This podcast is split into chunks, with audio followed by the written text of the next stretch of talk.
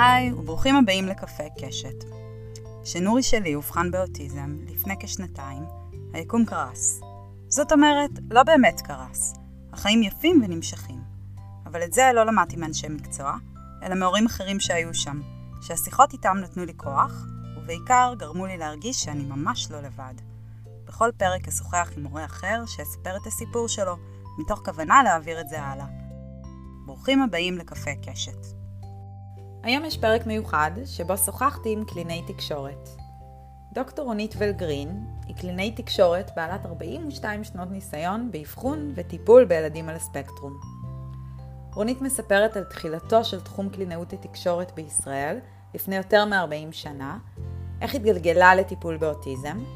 אנחנו מדברות על תהליך האבחון מתחילתו, אילו סימנים מהווים תמרור אזהרה שמצריכים בדיקה ואבחון, איך מבשרים את הבשורה להורים, מה עושים אחרי האבחון, איך נראה טיפול של קלינאי תקשורת, מה מצופה מההורה במהלך הטיפול. רונית גם משתפת בסיפורי הצלחה שיצא לה לחוות במהלך השנים, ונותנת טיפים להורים מניסיונה העשיר בהקשר של חיים לצד ילד עם אוטיזם. רונית עוסקת בימים אלו בבניית קורס דיגיטלי, שנקרא אוטיזם החיים עצמם.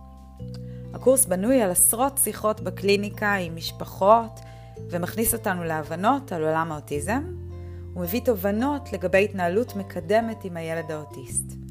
פרטים ליצירת קשר תוכלו למצוא בהערות לפרק. מקווה שתהנו מהשיחה שלי עם רונית.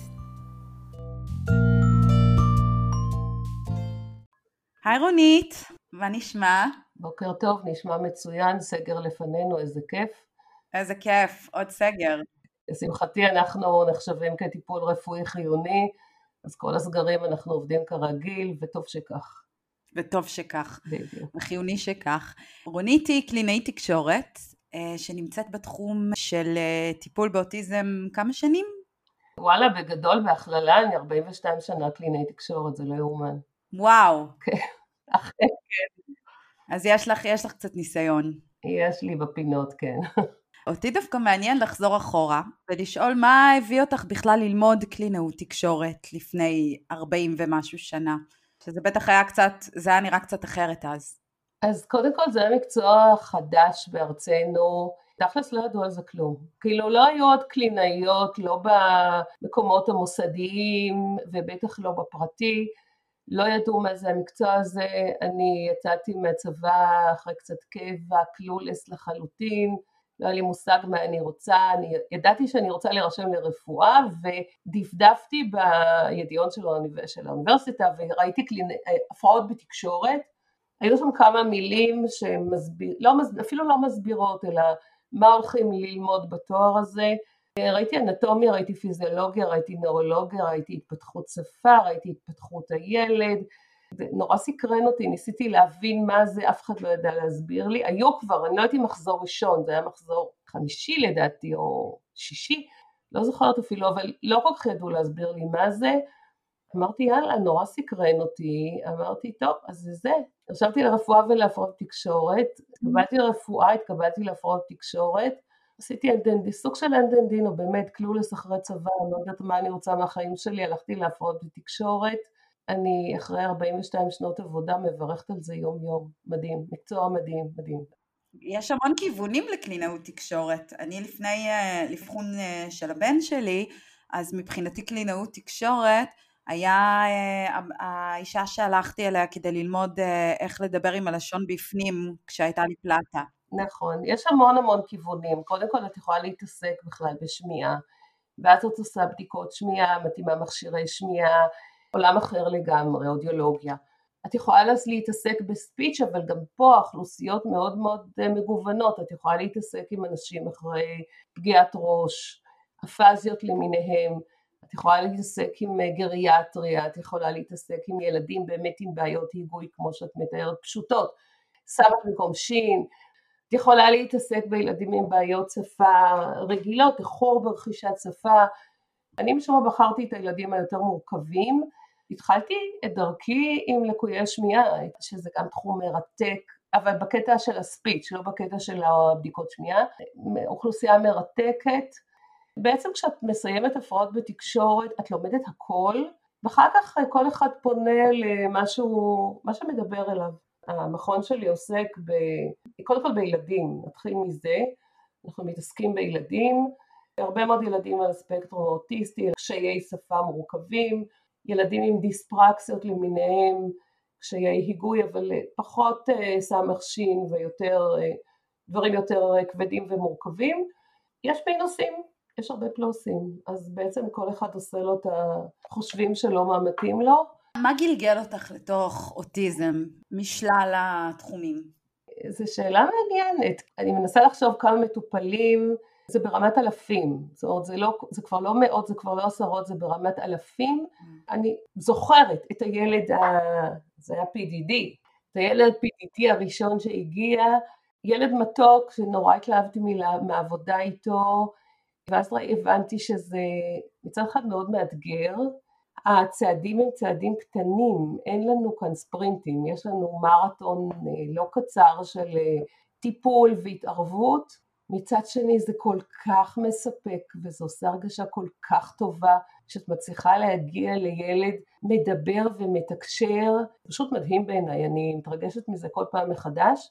ואז הגיע הילד השני והשלישי והרביעי וראיתי כי טוב ואני אוהבת את העולם הזה, אני פשוט, אני אוהבת את העולם הזה, הוא נקי, הוא אמיתי, הוא כנה, עוד פעם, האתגרים לא פשוטים אבל הסיפוק הוא אדיר. וזה גם עבודה, אני חושבת, הוליסטית, זה עבודה עם משפחה.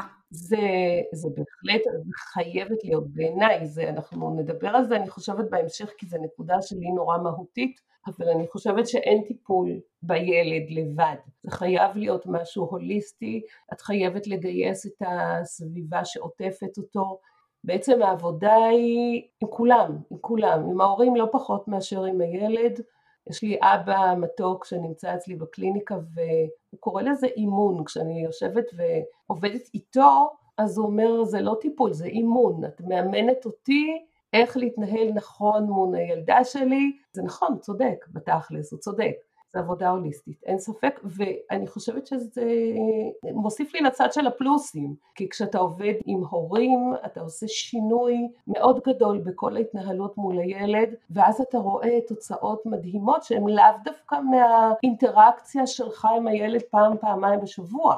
כל הסביבה משתנה ומתגייסת, וזה עושה את העבודה. אני רוצה לדבר איתך על תהליך האבחון. אמרנו שנלך מההתחלה התחלה ועד הסוף ונפרק אה, כל שלב לגורמים מהפרספקטיבה של הקלינאי תקשורת של אשת המקצוע ולאו דווקא של ההורה שזה כל הפרקים של הפודקאסט עוסקים בו ורציתי לשאול אותך עוד לפני האבחון מה הם אה, הסימנים המקדימים שהורים צריכים אה, להיות ערים אליהם? תראי, קודם כל זה תלוי גיל, אז בואי נחליט שאנחנו מתייחסות ואני גם אתייחס לחבר'ה היותר גדולים כי, כי יש ילדים שמאובחנים רק בגיל בית ספר, יש כאלה, כן זה בדרך כלל לילדים שרכשו שפה ונמצאים בחינוך רגיל, פתאום הניואנסים מתחילים לעלות דווקא בגיל בית ספר ונדבר עליהם גם, אבל בואי נתחיל מההתחלה, תלוי גיל, אני אגיד לך מה אני מסתכלת, כי לא פעם הילד מגיע אליי, הוא לא אובחן עדיין, האמא באה אליי בגלל שיש לו קשיי שפה, קושי ברכישת שפה, מוזרות, היא באה אליי ואני אגיד לך מה, מה עושה לי רמזור אדום. קודם כל אני מסתכלת על ההיענות שלו ליוזמות תקשורתיות שלי. זאת אומרת כשאני יוזמת איזושהי אינטראקציה איתו סביב משחק, סביב דיבור, סביב משהו, זה יכול להיות מילולי וזה יכול להיות לא מילולי גם, השפה לא מילולית, עד כמה הוא נענה ליוזמה שלי, עד כמה הוא יוזם בעצמו, פונה אליי ויוזם איזושהי אינטראקציה תקשורתית איתי, אני מסתכלת על השיתוף שלו, על יכולת השיתוף שלו אותי בתוך האינטראקציה, בתוך המשחק אפילו. האם הוא משחק לבד, או שהוא רוצה שאימא או אבא או אני נשחק איתו ביחד, כמה הוא נהנה מהעובדה שמשחקים איתו ביחד, זאת הנאה משיתוף. אני מסתכלת על ילדים שכן רכשו שפה על השיח שלהם, כי בשיח, בשיחה, יש המון ניואנסים משמעותיים. קודם כל, האם הוא מסוגל להתחיל שיח איתי? האם הוא מסוגל להצטרף אליי לאיזשהו נושא שיחה שאני מביאה? שלא באג'נדה שלו. הוא מסוגל לשחק איתי את המשחק הזה של התור תור, של הפינג פונג בשיחה. אני אומרת משהו, הוא מוסיף על זה, אני מוסיפה על מה שהוא אמר, שמעורב פה גם קשב וגם רצון באמת לאיזושהי אינטראקציה אמיתית איתי. אני מסתכלת על ההבנה שלו של שפה לא מילולית. זאת אומרת, כל הג'סטות המקובלות של בוא הנה ולא רוצה ודי, כל ההבנה שלו של המימיקה של הפנים שלי, האם יש לו הבנה למה שאני עושה בגוף שלי, במימיקה של הפנים שלי. אני מקשיבה לאינטונציה שלו, להנגנה של הדיבור. כי הרבה מאוד ילדים על הספקטרום האוטיסטי, ילדים סלאש בוגרים, האינטונציה היא שטוחה. אין לנו את המשחק הזה של אה, תדירות גבוהה, תדירות נמוכה, בוודאי קשר עין. קשר עין זה דבר מאוד אינטואיטיבי, ספונטני, שמתחיל כמעט בלידה. יש לי נכד בן חודשיים, קשר עין שלו מדהים, מדהים, מדהים. אני מסתכלת מה קורה עם קשר עין, יש ילדים שאין להם קשר עין, יש ילדים שיש קשר עין, אבל לטווחים מאוד מאוד קצרים והם מיד מסיטים את העיניים, על זה אני מסתכלת. אם הילד קצת יותר גדול, אני מסתכלת על אה, הבנה שלו של הומור מילולי.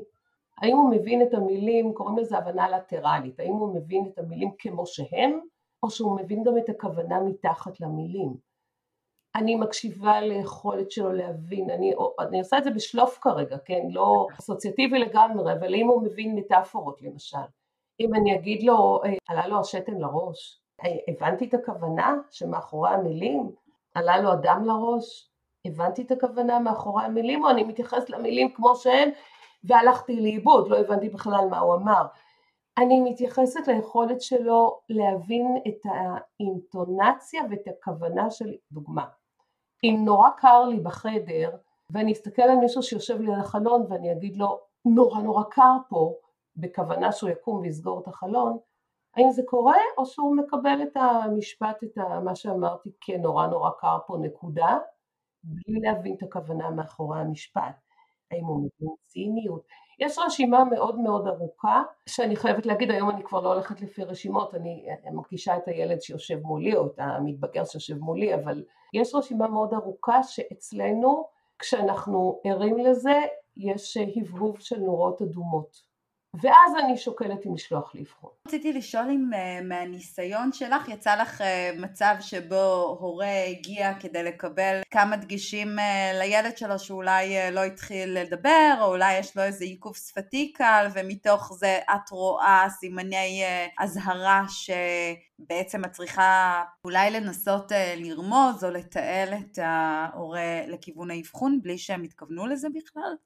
כן, ולא מעט. אוקיי. Okay. זה עכשיו עוד פעם אנחנו אמרנו בהתחלה שאנחנו שתינו מדברות אני מביאה את הפן האישי שלי לחלוטין. זאת אומרת אני מאוד רוצה להשתדל שלא לתת אקסיומות ברורות אלא להגיד לספר איך אני מתנהלת. כן, יש לא מעט ילדים שההורים מביאים אותם כי הוא בן שנתיים כבר ועדיין אין לו מילים. והאימא באה בידיעה ברורה שיש לו איחור ברכישת שפה, דרך אגב גם סבתא, בדרך כלל זה לא סבתא, זה חמותה, אמרה לי שהיא היסטרית והילד בסדר גמור, וגם הרופא ילדים אמר כדאי לחכות עד גיל שלוש, כי לא כולם מתפתחים ככה, שזה בעיניי נורא ואיום.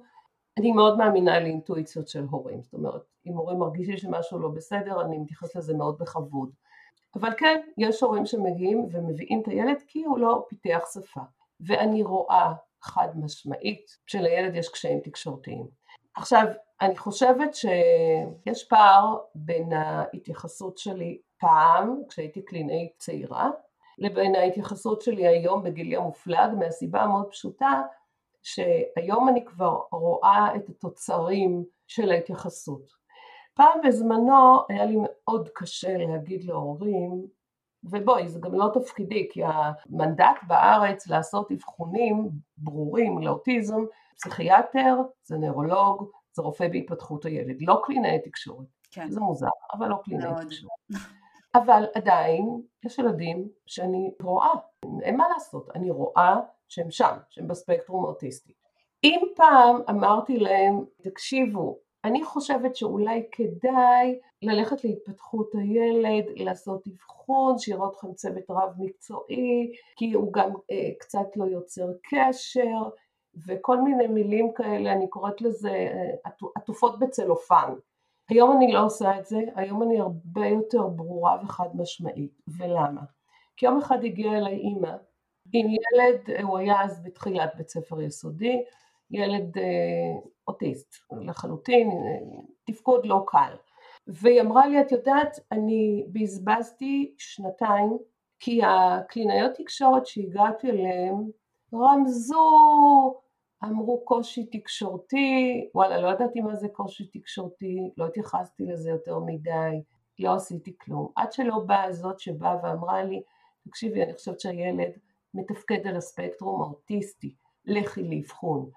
עכשיו היא אמרה לי, תראי, חזרתי נורא כעוסה מאותה קלינאית שאמרה לי ככה, ונשבעתי שאני לא דורכת אצלה בקליניקה יותר. אבל האמירה הקשה הזאת שלה גרמה לי ללכת לאבחון. ומאותו רגע התחלתי לעשות מה שאני באמת צריכה לעשות עם הילד כדי לקדם אותו. אז זה נכון שהקלינאית הזו הספציפית, לא רציתי לראות אותה יותר, יצאתי טעונה מאוד ממה שהיא אמרה לי, אבל היא הייתה המנוע לפעולה. אני כשמעתי את זה מאוד לקחתי את זה לתשומת ליבי, זה היה לפני לא מעט שנים מאוד לקחתי את זה לתשומת ליבי. היום כשאני יושבת מול ילד אני אומרת להורים תקשיבו, אתם באתם אליי לא כדי שאני אעטוף לכם הכל בנייר של צלופן, אתם באתם אליי כי אני איש מקצוע וזה הילד שלכם והמחויבות שלי לשים לכם הכל על השולחן בשקיפות הגדולה ביותר, המלאה ביותר, למרות שיש תכנים שקשה לקבל אותם. אז זה בדיוק מה שאני הולכת לעשות. לילד יש קשיי תקשורת. אתם יודעים מה זה קשיי תקשורת? אני חושבת שיש מצב שהוא מתפקד על הספקטרום האוטיסטי. אני מאוד ממליצה ללכת לאבחון לפסיכיאטר, נוירולוג, רופא בהתפתחות הילד, כמובן פסיכיאטר או נוירולוג שעוסקים בילדים ובספקטרום האוטיסטי, כדי לעשות הבחנה מבדלת ולהבין האם קשיי התקשורת הם ראשוניים והוא מתפקד על הספקטרום האוטיסטי. אני לא נמנעת מלהגיד את המילה הזאת אוטיסטי, אוטיסטי, אוטיסטי, כי אני רוצה שהם יגיעו לאבחון. תראי, אני איש מקצוע בתחום. ההורים, כל אחד איש מקצוע בתחומו. המושגים, הלקסיקון שלי, הוא לא בהכרח, אני, כשאומרים לי קשיי תקשורת, ברור לי שזה, יש מצב שזה ספקטרום אוטיסטי. הורה שמגיע ומתעסק ב... הוא רואה חשבון, או שהוא אה, עורך דין, או whatever, לא חייב לדעת מה זה קושי תקשורתי. מבחינת קושי תקשורתי זה ילד לא מדבר טוב והוא משבש את ההיגוי. היום אני אומרת בצורה מאוד ברורה מה אני חושבת, וכן אני שולחת לאבחון לאנשים שאמונים על התחום הזה של האבחון.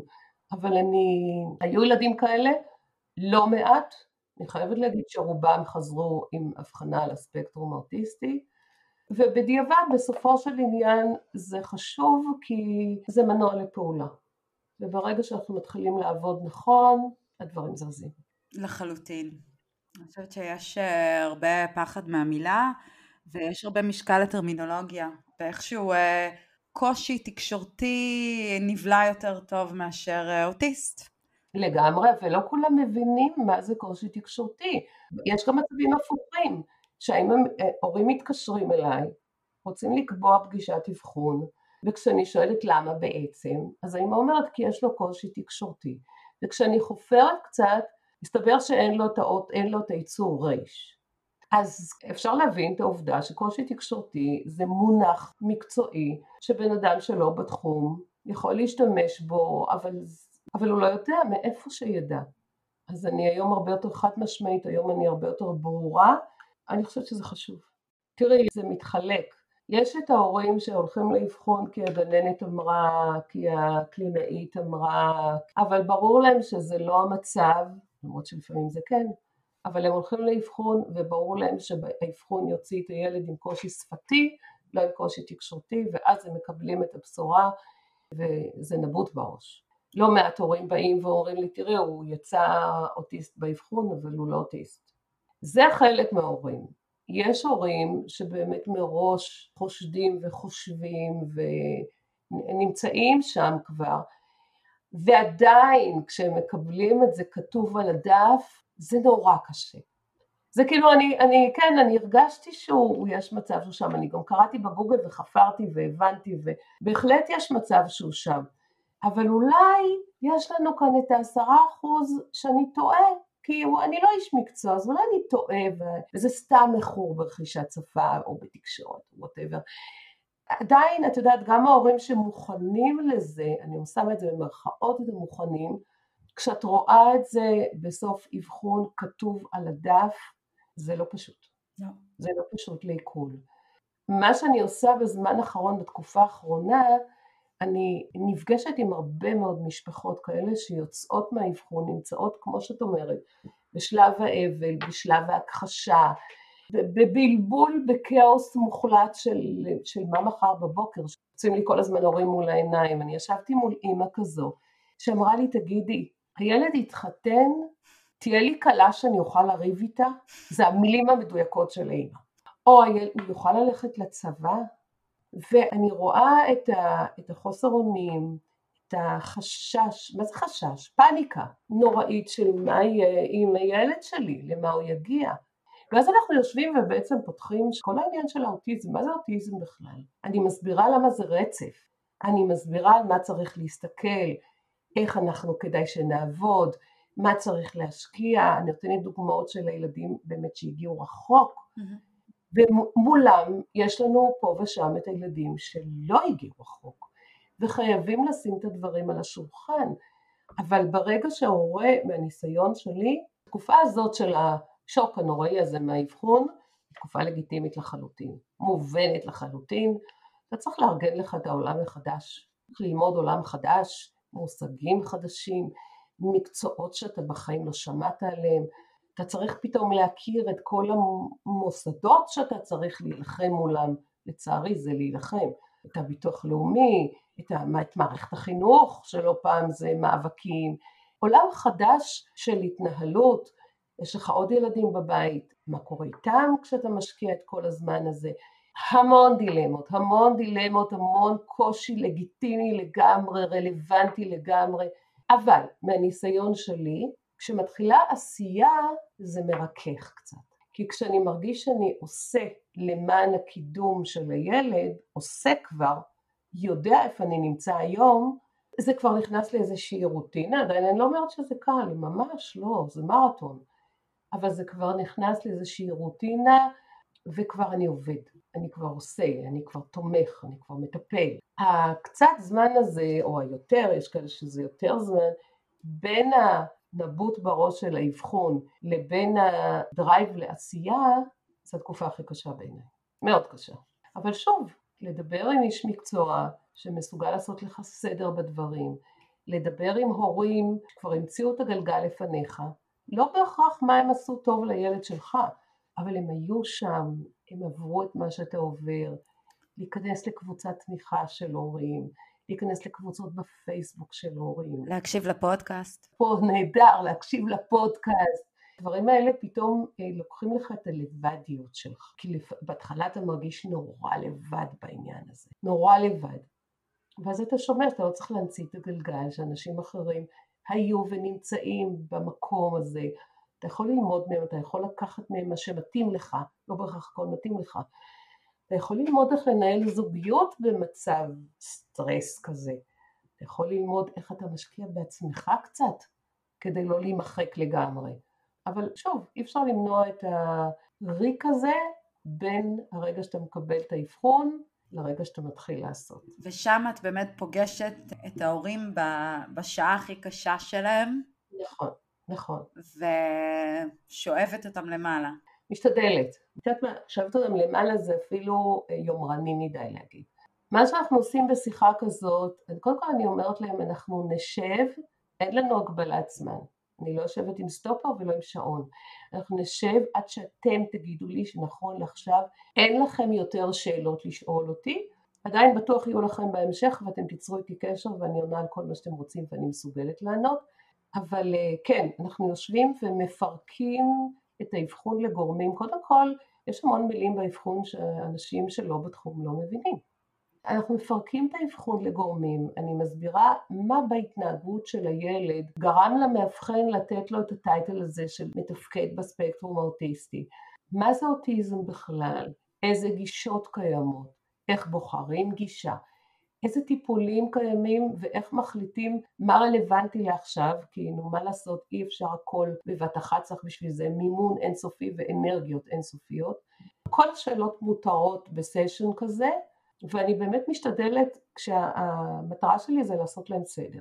כדי שהם יצאו מהחדר יותר מחוזקים במה אני עושה עכשיו ומה אני עושה מחר ומה אני עושה מחרתיים כדי שהם יפנימו שאנחנו משתדלים לא להסתכל למה יקרה בעוד עשר שנים, כי אנחנו לא יודעים. אנחנו לא יודעים לאן הילד יגיע, וטוב שכך. אנחנו כן מתייחסים אליו כאל השמיים הם הגבול, וטוב שכך.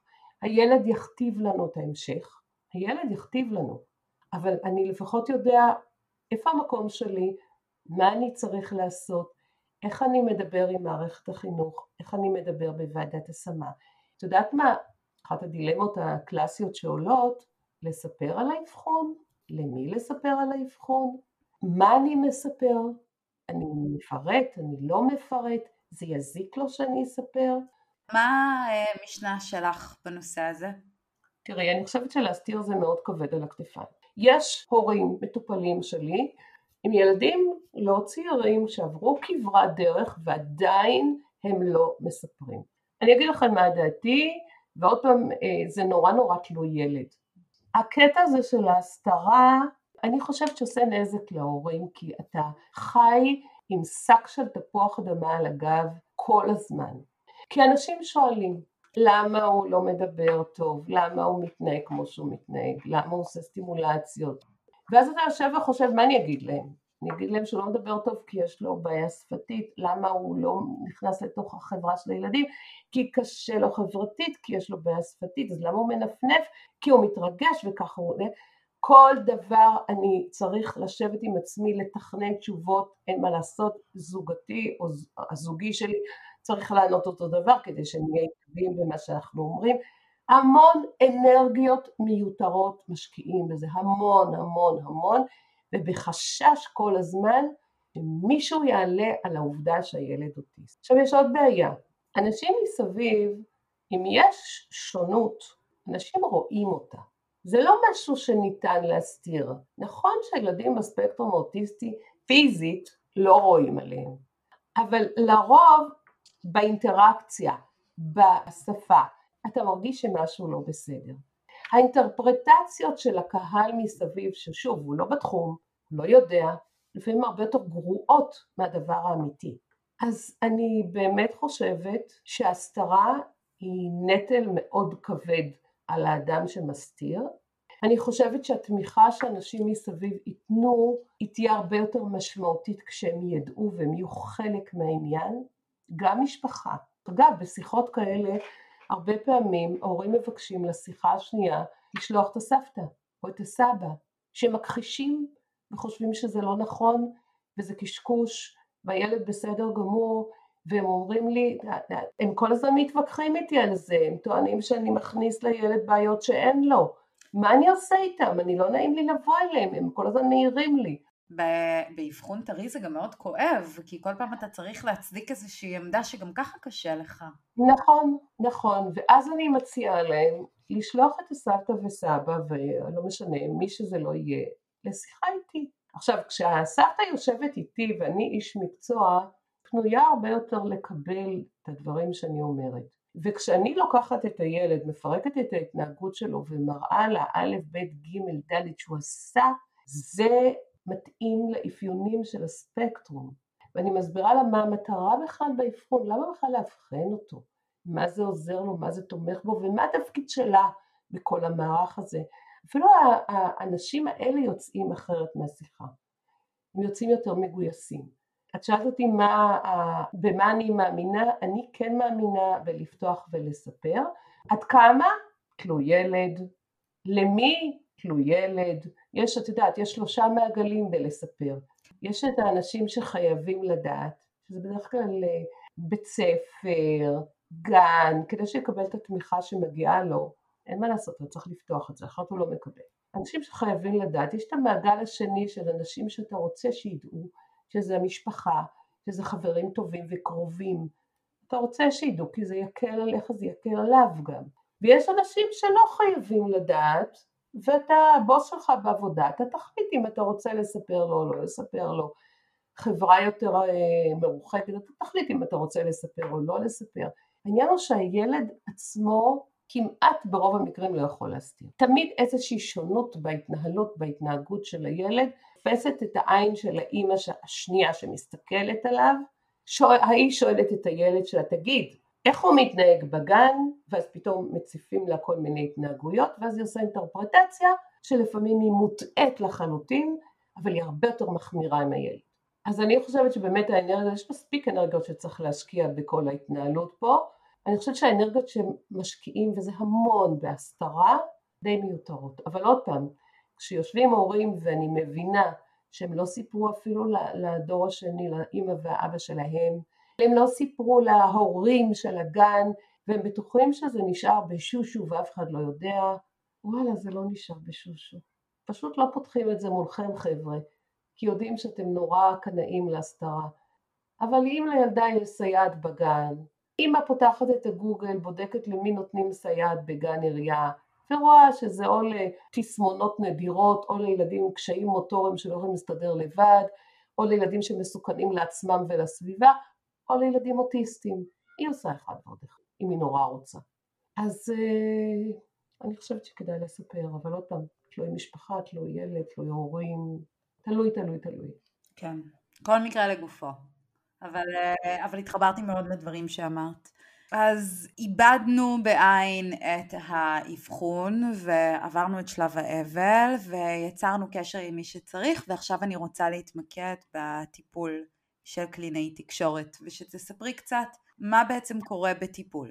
אוקיי, okay. אז במידה ומגיע ילד עם uh, הבחנה של הספקטרום האוטיסטי או לחילופין ילד ששלחתי לאבחון ואכן בספקטרום האוטיסטי, נורא חשוב לי להדגיש שאני לא בונה את התוכנית הטיפולית על השורה התחתונה באבחון, לא. אני יושבת עם הילד, קודם כל בכלל, בואו נשים רגע בצד את האוטיזם. כשקלינאי תקשורת מקבל, מקבלת ילד לאבחון, היא מכירה את נורמות ההתפתחות בגיל של הילד הספציפי, היא יודעת מה מצופה ממנו בקטע של תקשורת, בקטע של קוגניציה, בקטע של שפה, בקטע של היגוי, היא יודעת מה מצופה, היא יודעת שאם מגיע ילד בן שלוש שלא אומר שין, היא יכולה להרגיע את האימא ולשלוח אותה הביתה כי גיל רכישה של שין זה חמש וחצי. אז היא יודעת מה מצופה מהילד בגיל המסוים הזה והיא מתחילה לבדוק את המיומנויות שלו בתקשורת, בשפה, בדיבור. עכשיו, על בסיס הקשיים שלו ולא על בסיס השורה התחתונה באבחון, כי אני רואה את הקושי התקשורתי שלו, אני רואה אותו, לא צריכה את הדף אבחון, על בסיס הקשיים שלו והנורמה שמצופה מהגיל שלו, אני בונה תוכנית טיפולית. בתוכנית טיפולית, עוד פעם, אני מביאה את הרציונל שלי, אני חושבת שאם תדברו עם חמש קלינאיות, תשמעו חמש uh, התנהלויות שונות. אבל בתוכנית הטיפולית שלי אני עושה סדרי עדיפות ואני קובעת לעצמי יעדים קצרי טווח. זאת אומרת, אני רוצה בחודש הקרוב לעבוד עם הילד עד א', ב', ג'. זהו. והיה והילד השיג את מה שרציתי, אנחנו משנים את היעדים וזזים קדימה. והיה והוא לא השיג את מה שרציתי, אני בודקת למה. אולי האסטרטגיה שלי של העבודה איתו לא הייתה מוצלחת, אולי מה שעשיתי לא היה נכון. אני מנסה לשנות אצלי את ההתנהלות וממשיכה לעבוד. עכשיו, אנחנו יושבים מול ילד, אסור לשכוח את העניין הזה, אני חושבת שההוויה של הטיפול, הרציונל של הטיפול, הכותרת של הטיפול צריכה להיות הנאה לילד. ילד שמגיע כי גוררים אותו באוזן והוא לא רוצה להיות פה והוא בוכה והוא מתנגד והוא לא עם הקלינאית בכלל והוא לא מתאים לו, הסיכוי שהיא תצליח להשיג ממנו משהו מאוד מאוד קטן. זאת אומרת, אסור לי לשכוח שיושב מולי ילד, וזה לא משנה, זה יכול להיות ילד ביסודי, זה יכול להיות ילד קטן. יושב מולי ילד, החוויה חייבת להיות חוויה של הנאה. נכון, הוא עובד על תכנים שקשים לו. אבל הוא יקבל ממני את כל הכבוד ואת המחיאות כפיים ואת החיבוק, גם כשהוא מצליח בדברים שברור לי שהם קלים לו. זאת אומרת, אם מגיע ילד שצריך לעבוד על X, ואני יודעת שהילד הזה בונה מגדל מדהים, אני אתן לו גם בתוך האינטראקציה לבנות מגדל למרות שאני יודעת שזה נורא קל לו והוא טוב בזה רק כדי שהוא יחווה חוויה של הצלחה והוא יראה שאני נורא מאושרת ממנו ומסופקת ממנו והוא ירגיש טוב עם עצמו כי אחרת אין לו אנרגיות להשקיע במשהו שקצת קשה לו. זאת אומרת איזשהו basic לטיפול זה הנאה של הילד, אמון של הילד בי, הוא רוצה לבוא, הוא רץ לחדר, הוא מתיישב בכיסא, הוא מחייך אליי, גם כשהוא בספקטרום האוטיסטי, כיף לו מההתנהלות, ואז יש לנו איזשהו בסיס להתקדם קדימה. עכשיו, קלינאיות תקשורת עובדות דרך משחק, וכל משחק, כל משחק, תמיד ההורים אומרים לי, טוב, אז איזה משחקים לקנות? כל משחק יכול לשרת אותי לכל מטרה. זאת אומרת, אני יכולה לקחת את הלוטו הכי פשוט ולעבוד עם הלוטו על היגוי, שיבושי היגוי, אני יכולה לעבוד עם הלוטו על שפה, אני יכולה לעבוד עם הלוטו על תקשורת, אני יכולה לעבוד עם הלוטו על התנהלות בקטע של אה, לקחת תור, מילים חדשות, דקדוק, הטיו, הכל אפשר לעשות עם משחק ספציפי. מה שזה אומר שהאביזר, האמצעי שלי הוא משחק, איזה משחק? ממש לא משנה. כן, אם תיכנסי אליי לקליניקה, יש המון משחקים, המון משחקים, ו- ויש יותר מחדר טיפול אחד, והחדרים מלאי משחקים, כדי שלילד לא ישעמם. כדי שאני אתן לו היום את המשחק הזה ומחר את המשחק הזה ומחרתיים את המשחק הזה אבל זה לא משנה את העובדה שאנחנו עובדים על משהו ספציפי. אצלי ההורה נמצא בתוך החדר והוא לא יושב בצד וצופה בטיפול אלא אנחנו עושים מה שנקרא טיפול דיאדי.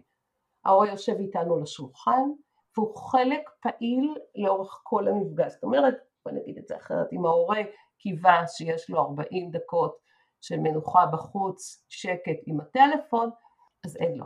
הוא יושב בתוך החדר, הוא פעיל לחלוטין, הוא משחק איתנו במשחקים, הוא לוקח תור. אותי זה משרת נפלא, כי יש לי את האדם השלישי בחדר שאני יכולה לפנות אליו, וכשאני פונה להורה בשאלה, לילדון שיושב בטיפול יש טיפונת מנוחה לא הכל מרוכז בו, לא כל הזמן שואלים אותו, מבקשים ממנו, דורשים ממנו, לפעמים אני מפנה את השאלה להורה, ההורה זה שצריך לעבוד, ההורה זה שצריך להראות את התפקוד, הילד מסתכל. הילד מקבל מודל גם ממה שאני עשיתי, גם ממה שההורה אמר. ההורה פונה לילד, הילד פונה להורה, ההורה פונה אליי, אני פונה לילד. כל הזמן אנחנו משחקים בתוך, משחקים בתוך המשולש הזה כי בסופו של יום הילד יתקדם לא מה-40 דקות איתי פעם בשבוע או פעמיים בשבוע. אני חוזרת לאבא הזה שקורא לי שאני המאמנת שלו, הילד יתקדם מזה שההורה לומד איך להתנהל בצורה מקדמת ועושה את זה בבית, את ההתנהלות הזו כל הזמן, מתי שהוא יכול, במהלך השבוע, ואז הילד מגיע שבוע אחרי זה במקום קצת אחר. את רואה את זה ממש משבוע לשבוע? חד משמעית משבוע לשבוע.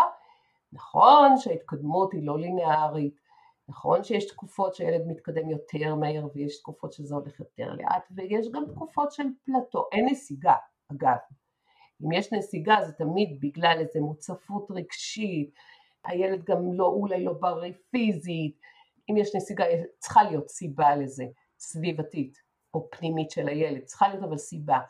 יש תקופות של פלטו, אבל המטרה שלנו שאנחנו לא נחווה, הילד נמצא במקום במשך חודשיים, משהו לא עובד. משהו לא עובד שם.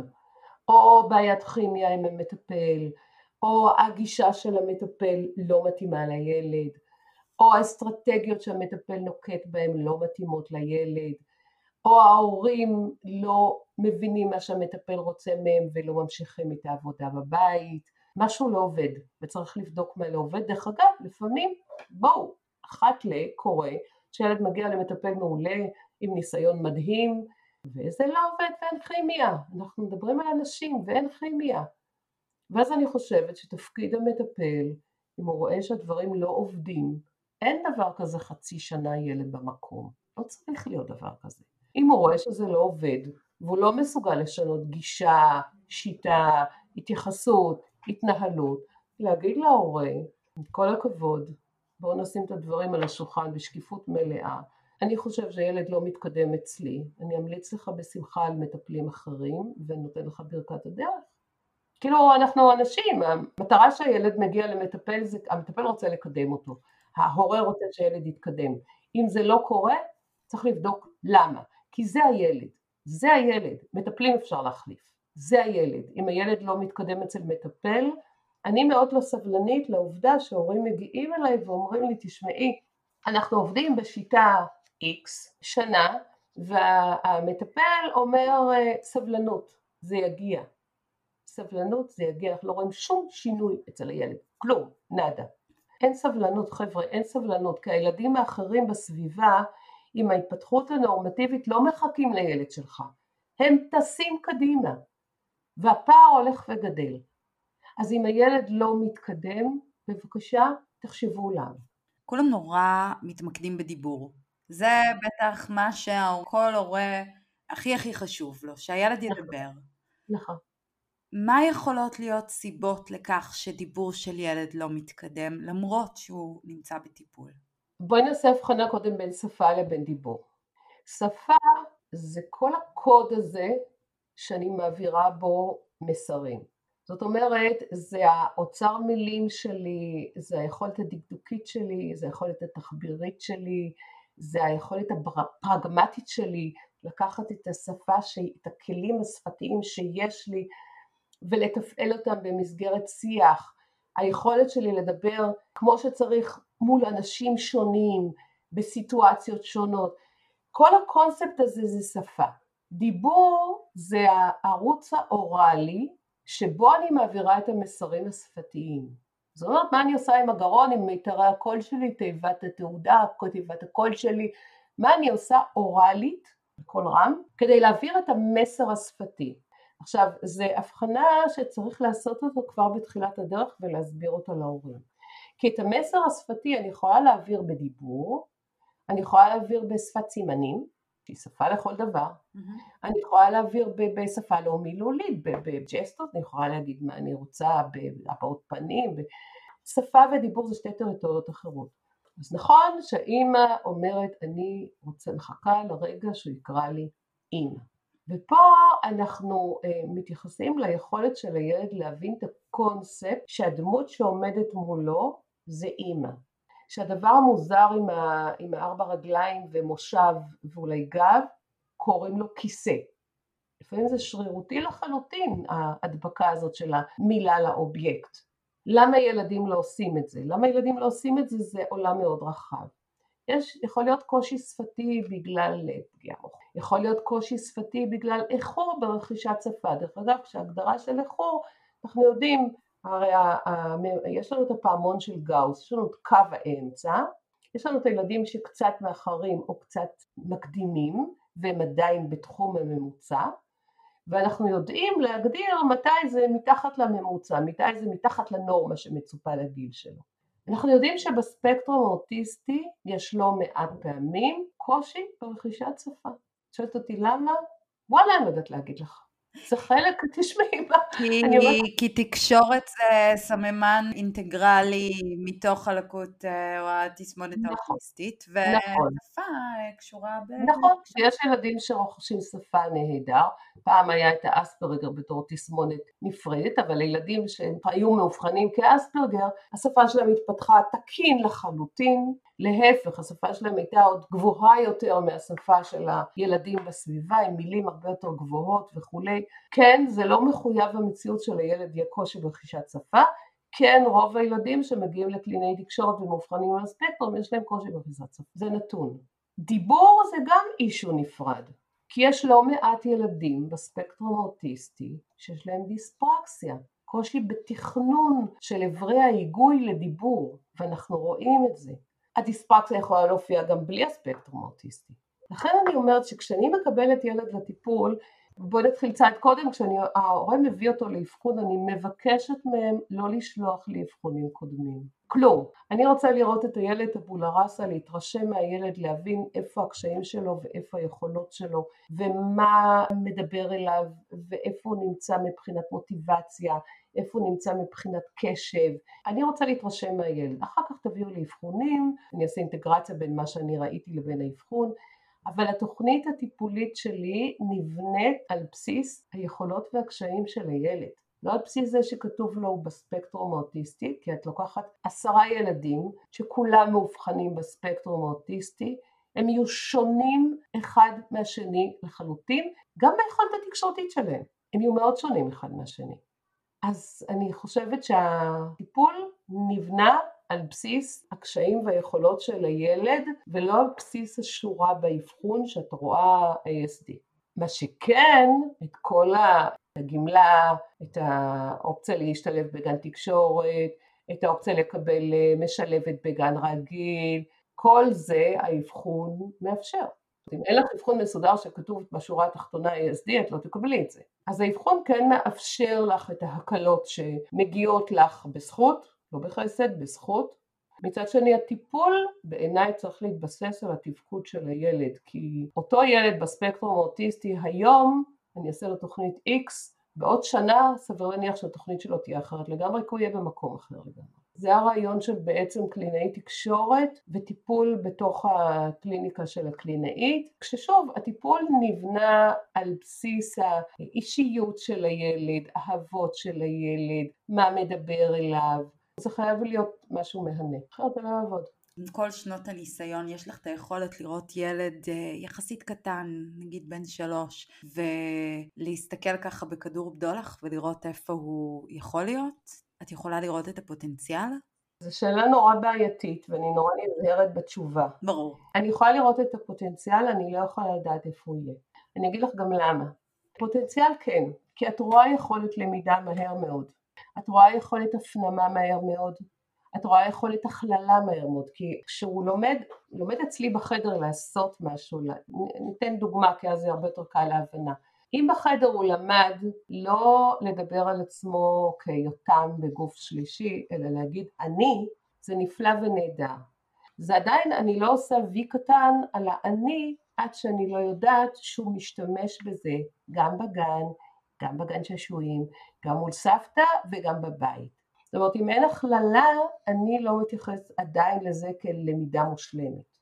אז את כן, את רואה מהר מאוד אה, יכולת למידה של הילד, פוטנציאל שלו, יכולת הבנה, הבנה זה לאו דווקא של שפה, הבנה זה יכול להיות בקטע של, של אה, נותנת לו איזושהי מטלה לעשות, שהיא לא, לא, לא מבקשת ממנו שפה, הבנת שפה, מילים, כלום, סתם, קטגוריזציה למשל, לעשות הבחנה בין אה, אוכל לבגדים, לכלי תחבורה, כזה הוא יכול לעשות את זה בלי לדבר, בלי כלום. את רואה פוטנציאל, את בהחלט רואה פוטנציאל. האיפה הוא יהיה תלוי בהמון דברים. האיפה הוא יהיה תלוי באישיות שלו, תלוי במצב הרגשי שלו, תלוי בסביבה שלו, תלוי בסביבה החינוכית שלו, תלוי באיך שהוא יתפתח בהמשך. איפה שהוא יהיה אני מאוד נזהרת. פוטנציאל ודאי. אני תמיד תוהה ביני לבין עצמי, נניח, אני רואה את זה בגיל של הבן שלי שהוא בן ארבע, כן. שזה מאוד בולט, יש ילדים שהם מאוד מעוכבים, בקושי מדברים סביב הגיל שלו, ויש ילדים שדווקא, כמו שתיארת, את האספרגרים, שהשפה שלהם היא מאוד מפותחת, והיא לא מעוכבת אלא אפילו לפעמים מתקדמת, ושני הילדים האלה נמצאים על הספקטרום האוטיסטי, והיום ההבדלים ביניהם הם תאומיים. נכון. השאלה היא כמה ההבדלים האלה הם אה, מנבאים לעוד עשר ועשרים שנה. תראי, קודם כל בוא נלך לכיוון האספרגר, ששוב היום זה בתוך ספקטרום. הילד הזה לא נקרא לו אספרגר, נקרא לו ילד שרכש יכולת שפתית תקינה, עדיין הוא יכול ליפול מאוד משמעותית בדברים חברתיים. זאת אומרת, יש לי לא מעט דוגמאות בקטע של אה, תובנות, חשיבה חברתית, תובנות חברתיות, העובדה שהילדים אמרו לו לעשות משהו, עשו מזה צחוק והילד לקח את זה ברצינות ועשה והסתבך, היכולת ההכללה שלו, דוגמה, ילדונת שהסבירו לה שחולצה מורידים בפרטיות והיא הורידה מכנסיים, כי לא אמרו לה, כי אמרו לה חולצה. יכולת ההכללה שלו, זאת אומרת זה שהוא מדבר נפלא אין ספק שנותן לו נקודת פתיחה נהדרת. עדיין הקושי התקשורתי עלול לצאת החוצה בצורה לא קלה לעיכול בכלל, הוא גם מאוד מודע לעצמו לפעמים, הוא גם מאוד לא מבין את העולם לפעמים, הוא לפעמים מרגיש מאוד בודד כי הוא לא מבין את העולם ולא מבינים אותו, לא שפתית, עוד פעם, הוא מדבר, נפלא, כן. אבל הוא קשה לו להתחבר, קשה לו להחזיק עבודה, קשה לו להחזיק זוגיות, בגלל זה הניבוי, הנבואה ניתנה לשוטים, זאת אומרת בגלל זה אנחנו מאוד נזהרים, אנחנו כן מדברים על פוטנציאל. מה לגבי הילד המעוכב?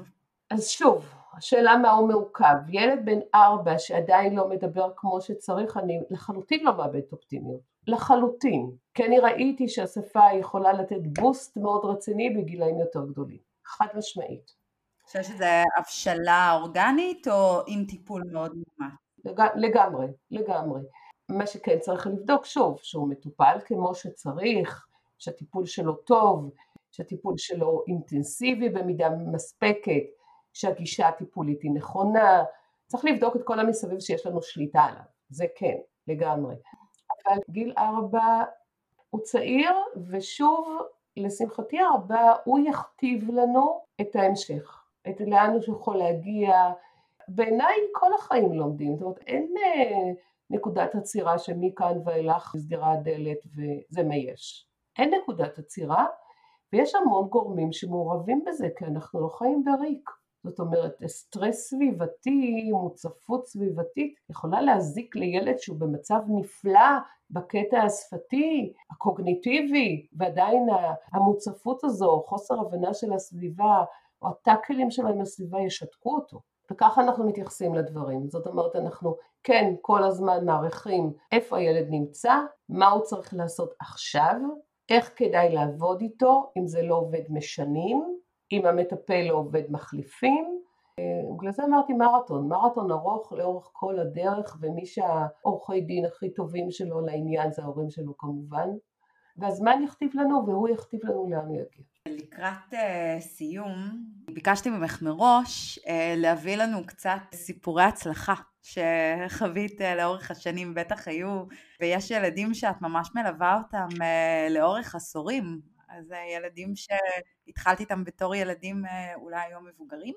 קודם כל יש, כן, ודאי שיש, אבל אני לא עובדת איתם כשהם מבוגרים, זאת אומרת אני מלווה אותם כשהם קטנים מאוד, אני מלווה אותם בבית ספר, אבל בשלב מסוים אני מפסיקה, מפסיקה פשוט כי זה לא התחום שלי, החבר'ה הבוגרים יותר, אבל אני רוצה שני דברים ברשותך. בטח. גם אני אזרוק כמה סיפורי הצלחה, כי יש כאלה וזה מחזיק אותנו טוב, הסיפורי הצלחה, אבל גם את זרקת לי משהו שנורא נורא חשוב לי להגיד, איך חיים לצד ילד בספקטרום האוטיסטי, בעיניי זה נורא נורא חשוב להזכיר את זה, כי אנחנו קצת שוכחים.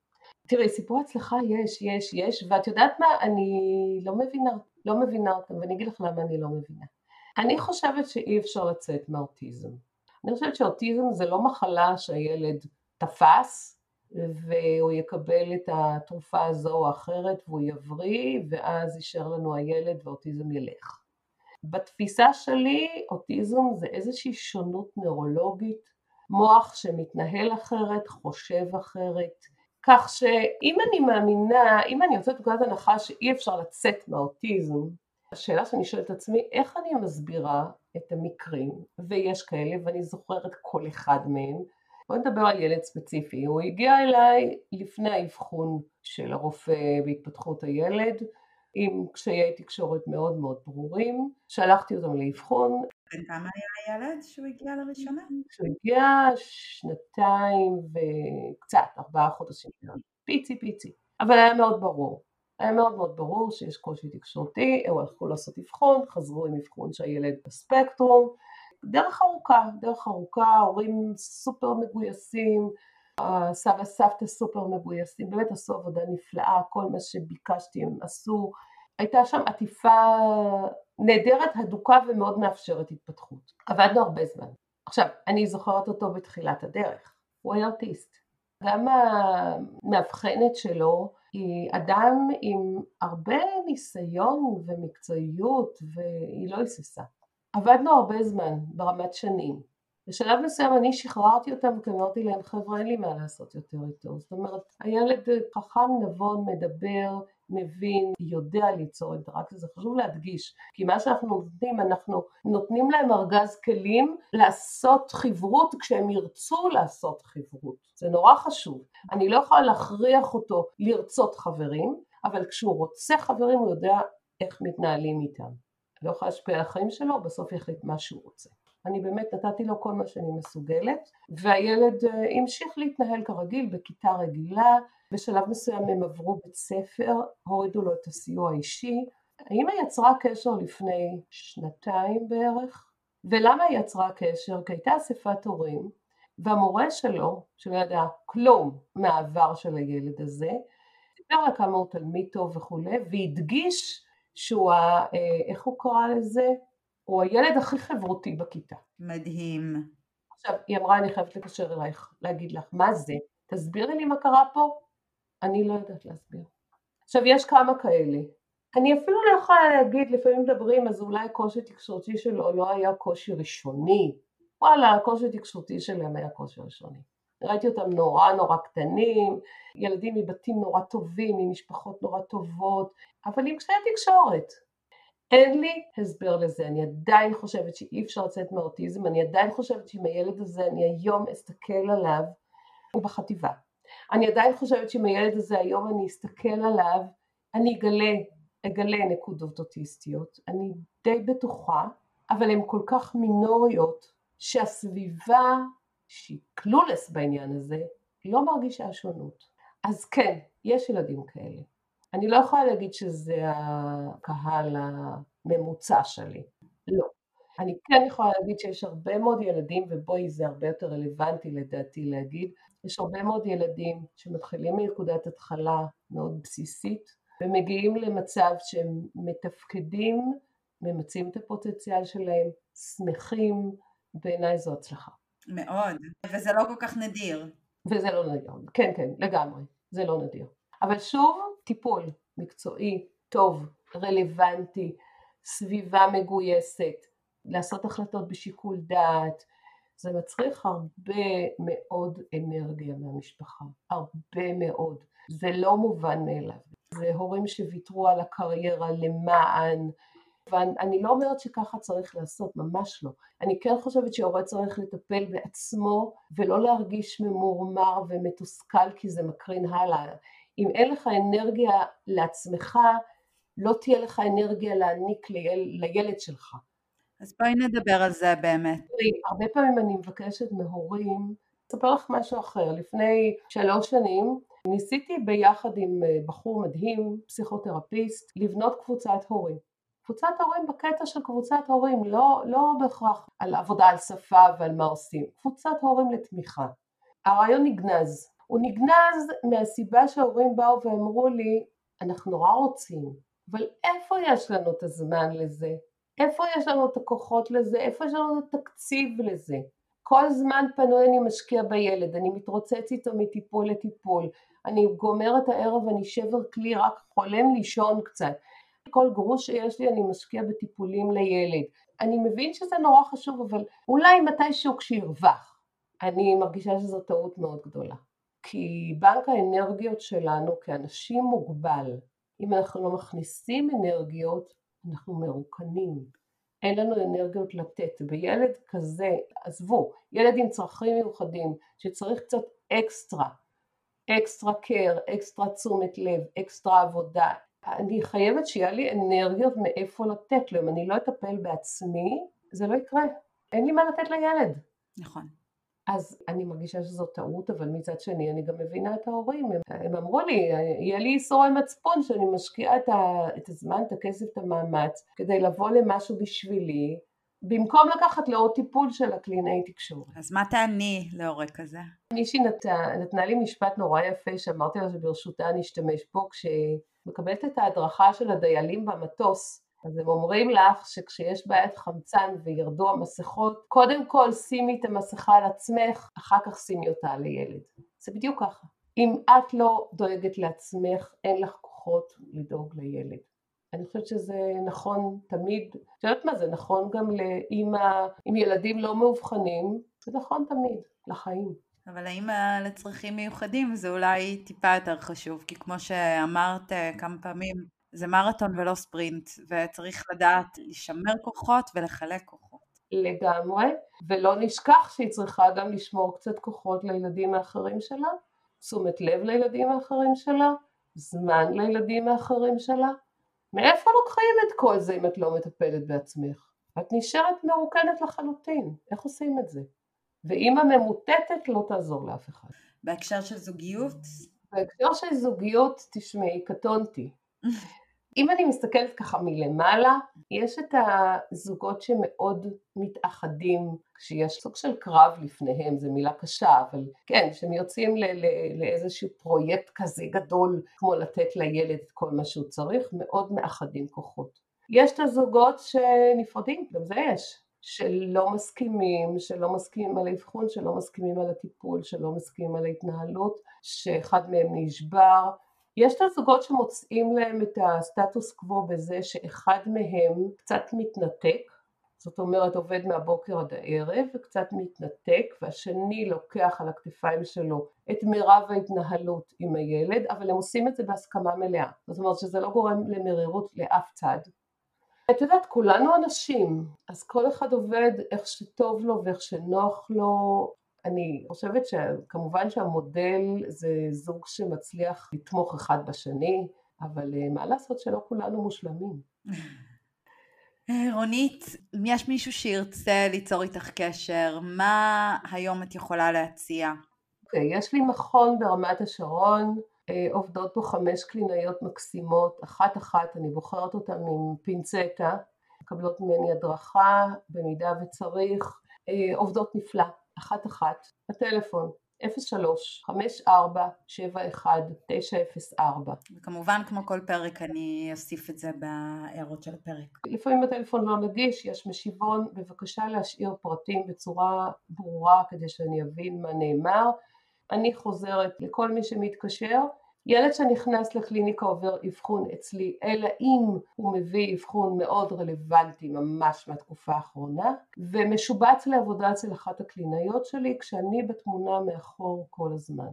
אני עושה הרבה מאוד הדרכות הורים בקטע של אה, הורים טריים לילד, כמו שדיברנו, הורים טריים לילד שאובחן זה עתה ורוצים שמישהו יעשה להם סדר בעולם החדש שנפתח להם, לחשוף אותם לכל מה שקיים, לאיך עושים החלטות, למה רצוי, לאיך עושים סדרי עדיפות החלטות לגבי מערכת החינוך, איך עושים את ההחלטה אם ללכת לגן תקשורת או למסגרת אה, גן רגיל, כיתת תקשורת, כיתה רגילה, בית ספר לאוטיסטים, כל ההחלטות שקשורות, אנחנו יושבים ומלבנים עד שנגמרו השאלות. צורו קשר, דוקטור רונית ולגרין כותבים אה, בגוגל, נפתח האתר, יש שם כתובת מייל, תרגישו חופשי להתקשר. ייעוץ טלפוני לא עולה כסף, צלצלו.